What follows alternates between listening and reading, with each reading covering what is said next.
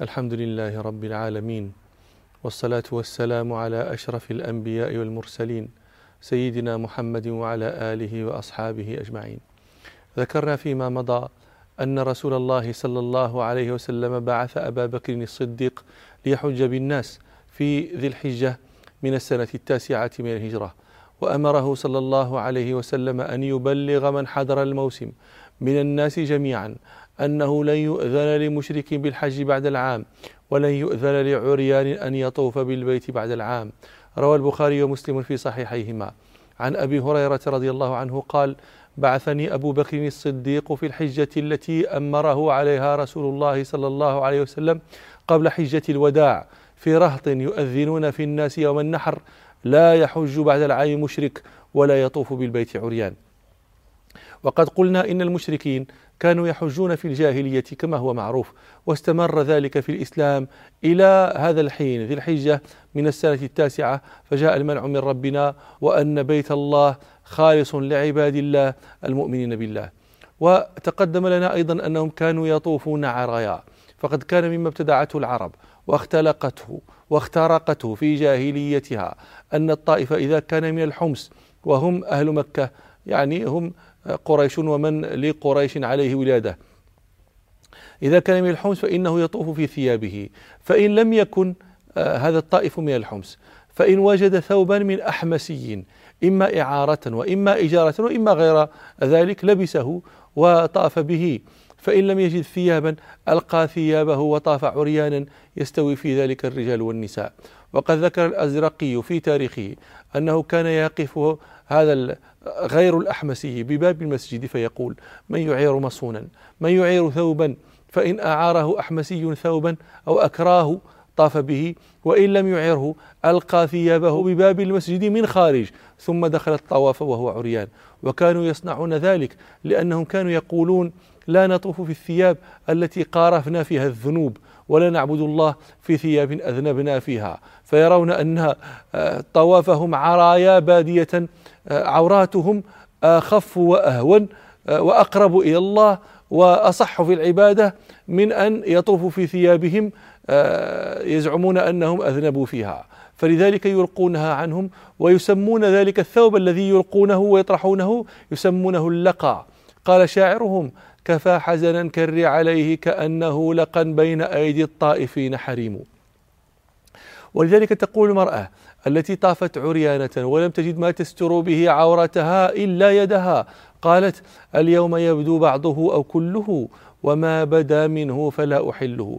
يبدو بعضه أو كله تقصد متاعها يعني يبدو وما بدا منه فلا أحله أي لا أحله لنظر ناظر. رواه مسلم في صحيحه. عن ابن عباس رضي الله عنهما قال كانت المرأة تطوف بالبيت وهي عريانة فتقول من يعيرني طوافا تجعله على فرجها وتقول اليوم يبدو بعضه أو كله وما بدا منه فلا أحله. فهذا شأن غير الحمص. أما الحمص وهم أهل مكة فكانوا لا يطوفون عراة.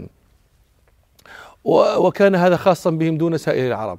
والسبب في ذلك أنهم كانوا يقولون نحن أهل الله ونحن بنو إبراهيم خليل الله ونحن ولاة البيت الحرام فليس لأحد من العرب مثل حقنا ولا مثل منزلتنا ولا تعرف العرب لأحد مثل ما تعرف لنا فلا ينبغي لأحد من العرب أن يطوف إلا في ثيابنا ولا يأكل إذا دخل أرضنا إلا من طعامنا إلى غير ذلك من الأحداث التي ابتدعوا في دينهم وأداروها بينهم.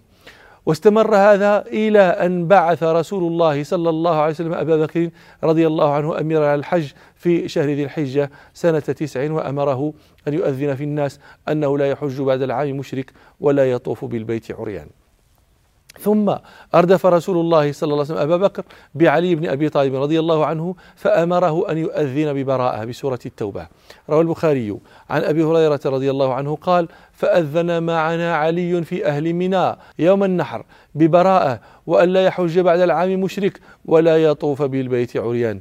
روى أحمد والترمذي عن زيد بن أثيع وهو رجل من همدان قال سألنا عليا بأي شيء بعثت.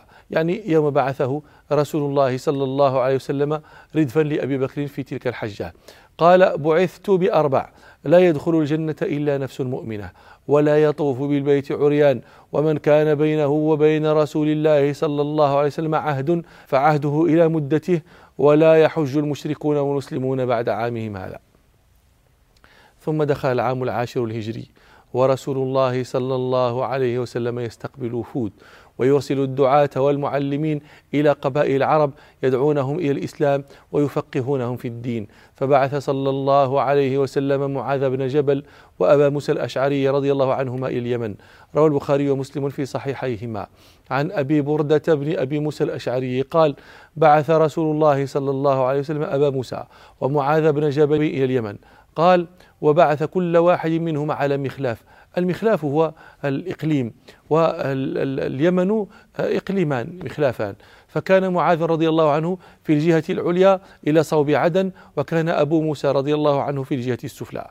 ثم قال لهما رسول الله صلى الله عليه وسلم يسرا ولا تعسرا وبشرا ولا تنفرا. ثم أوصى رسول الله صلى الله عليه وسلم معاذا وصيته المشهورة. روى البخاري ومسلم في صحيحيهما. عن عبد الله بن عباس رضي الله عنهما أن رسول الله صلى الله عليه وسلم بعث معاذا رضي الله عنه إلى اليمن. فقال له إنك تأتي قوما أهل كتاب فادعهم إلى شهادة أن لا إله إلا الله وأني رسول الله. فإنهم أطاعوا لذلك فأعلموا أن الله قد افترض عليهم خمس صلوات في كل يوم وليلة. فإنهم أطاعوا لذلك فأعلموا أن الله افترض عليهم صدقة في أموالهم تؤخذ من أغنيائهم وترد على فقرائهم. فإنهم أطاعوا لذلك فإياك وكرائم أموالهم واتق دعوة المظلوم فإنها ليس بينها وبين الله حجاب. ثم شيع رسول الله صلى الله عليه وسلم معاذا يودعه رواه أحمد والطبراني. عن معاذ بن جبل رضي الله عنه قال لما بعثه رسول الله صلى الله عليه وسلم إلى اليمن خرج معه رسول الله صلى الله عليه وسلم يوصيه ومعاذ راكب ورسول الله صلى الله عليه وسلم يمشي آه، تحت راحلته. فلما فرغ قال صلى الله عليه وسلم يا معاذ إنك عسى ألا تلقاني بعد عامي هذا ولعلك أن تمر بمسجدي هذا وقبري. فبكى معاذ جشعا لفراق رسول الله صلى الله عليه وسلم وحق له أن يبكي. قال ثم التفت فأقبل بوجهه نحو المدينة فقال صلى الله عليه وسلم لا تبكي يا معاذ للبكاء أو إن البكاء من الشيطان. ثم قال صلى الله عليه وسلم إن أولى الناس بي المتقون من كانوا وحيث كانوا أسأل الله سبحانه أن يسلكنا فيهم. وفي شعبان من السنة العاشرة قدم عدي بن حاتم الطائي على رسول الله صلى الله عليه وسلم فأسلم. روى البخاري وأحمد والترمذي والحاكم والبيهقي وغيرهم عن عدي بن حاتم رضي الله عنه قال لما بلغني خروج رسول الله صلى الله عليه وسلم كرهت خروجه كراهة شديدة فخرجت حتى وقعت ناحية الروم حتى قدمت على قيصر. قال فكرهت مكاني ذاك أشد من كراهيتي لخروجه. قال فقلت والله لولا أتيت هذا الرجل فإن كان كاذبا لم يضرني وإن كان صادقا علمت. قال فقدمت فأتيته وهو جالس في المسجد. فلما قدمت قال الناس عدي بن حاتم عدي بن حاتم. قال وجئت بغير أمان ولا كتاب. قال فدفعت إليه. قال فأخذ بيدي. وقد كان قبل ذلك قال إني لأرجو أن يجعل الله يده في يدي. قال فقام فلقيته امرأة ومعها صبي فقال له إن لنا إليك حاجة. فقام معهما صلى الله عليه وسلم حتى قضى حاجتهما ثم أخذ بيدي حتى أتى بي داره فألقت له الوليدة أسادة فجلس صلى الله عليه وسلم عليها قال وجلست بين يديه. قال فحمد الله وأثنى عليه ثم قال ما يفرك؟ ما يفرك أي ما يحملك على الفرار ما الذي يجعلك تفر؟ ما يفرك؟ أن تقول لا إله إلا الله فهل تعلم من إله سوى الله؟ قال عدي قلت لا. قال ثم تكلم صلى الله عليه وسلم ساعة ثم قال إنما تفر أن تقول الله أكبر وتعلم شيئا أكبر من الله؟ فقال عدي قلت لا. قال صلى الله عليه وسلم فإن اليهود مغضوب عليهم وإن النصارى ضلال. ثم قال صلى الله عليه وسلم يا عدي بن حاتم أسلم تسلم. قالها صلى الله عليه وسلم ثلاثا أسلم تسلم أسلم تسلم. قال قلت إني على دين. فقال صلى الله عليه وسلم أنا أعلم بدينك منك. قال فقلت أنت أعلم بديني مني؟ قال صلى الله عليه وسلم نعم. ألست من الركوسية؟ الركوسية هؤلاء صنف من النصارى لهم دين بين النصارى والصابئين. قال ألست من الركوسية؟ وأنت تأكل مرباع قومك. المرباع ربع الغنيمة آه، كان الرئيس في الجاهلية يأخذه خالصا له. قال صلى الله عليه وسلم وأنت تأكل مرباع قومك؟ فقال قلت بلى. قال فإن هذا لا يحل لك في دينك. قال عدي. فلم يعد أن قالها فتواضعت لها. يا نعم أعلم بديني مني. فقال صلى الله عليه وسلم أما إني أعلم ما الذي يمنعك من الإسلام؟ تقول إنما اتبعه ضعفة الناس ومن لا قوة له وقد رمتهم العرب. قال أتعرف الحيرة؟ الحيرة هذه بلدة قديمة كانت قريبة من الكوفة. قال أتعرف الحيرة؟ قال عدي آه، قلت لم لم أرها وقد سمعت بها. فقال صلى الله عليه وسلم فإن طالت بك حياة لترين الضعينة ترتحل من الحيرة حتى تطوف بالكعبة في غير جوار أحد. لا تخاف أحدا إلا الله. هذه معجزة عظيمة جدا أن تسير الضعينة منفردة. هذه المسافة البعيدة مسافة قريبة من 1600 كيلومتر. تقطعها وهي آمنة. لا تخاف على نفس ولا تخاف على مال. لا تخاف إلا الله. قال صلى الله عليه وسلم فإن طالت بك حياة لترين الضعينة ترتحل من الحيرة حتى تطوف بالكعبة في غير جوار أحد لا تخاف أحدا إلا الله. قال عدي فقلت فيما بيني وبين نفسي فأين دعار طيء دعار طيء لصوصها قطاع الطرق وطيء قبيلة هذه القبيلة المشهورة التي منها عدي بن حاتم. كانت بلادهم يعني بين العراق والحجاز وكانوا يقطعون الطريق على من مر عليهم بغير جوار. لذلك يتعجب عدي كيف تمر المرأة يعني المرأة في في ذلك الوقت هي في خدرها في آه، رحلها عند قومها ومع ذلك قد تكون غير آمنة لأنه يعني تتعرض للغزو. فالآن تقطع هذه المسافة الكبيرة وليس ليست في جوار وليس معها أحد وهي مع ذلك آه، غير خائفة. لذلك يتعجب آه، عدي.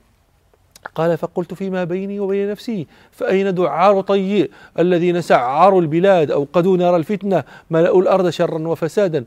فقال صلى الله عليه وسلم ولئن طالت بك حياة لتفتحن كنوز كسرى. قال قلت كسرى بن هرمز.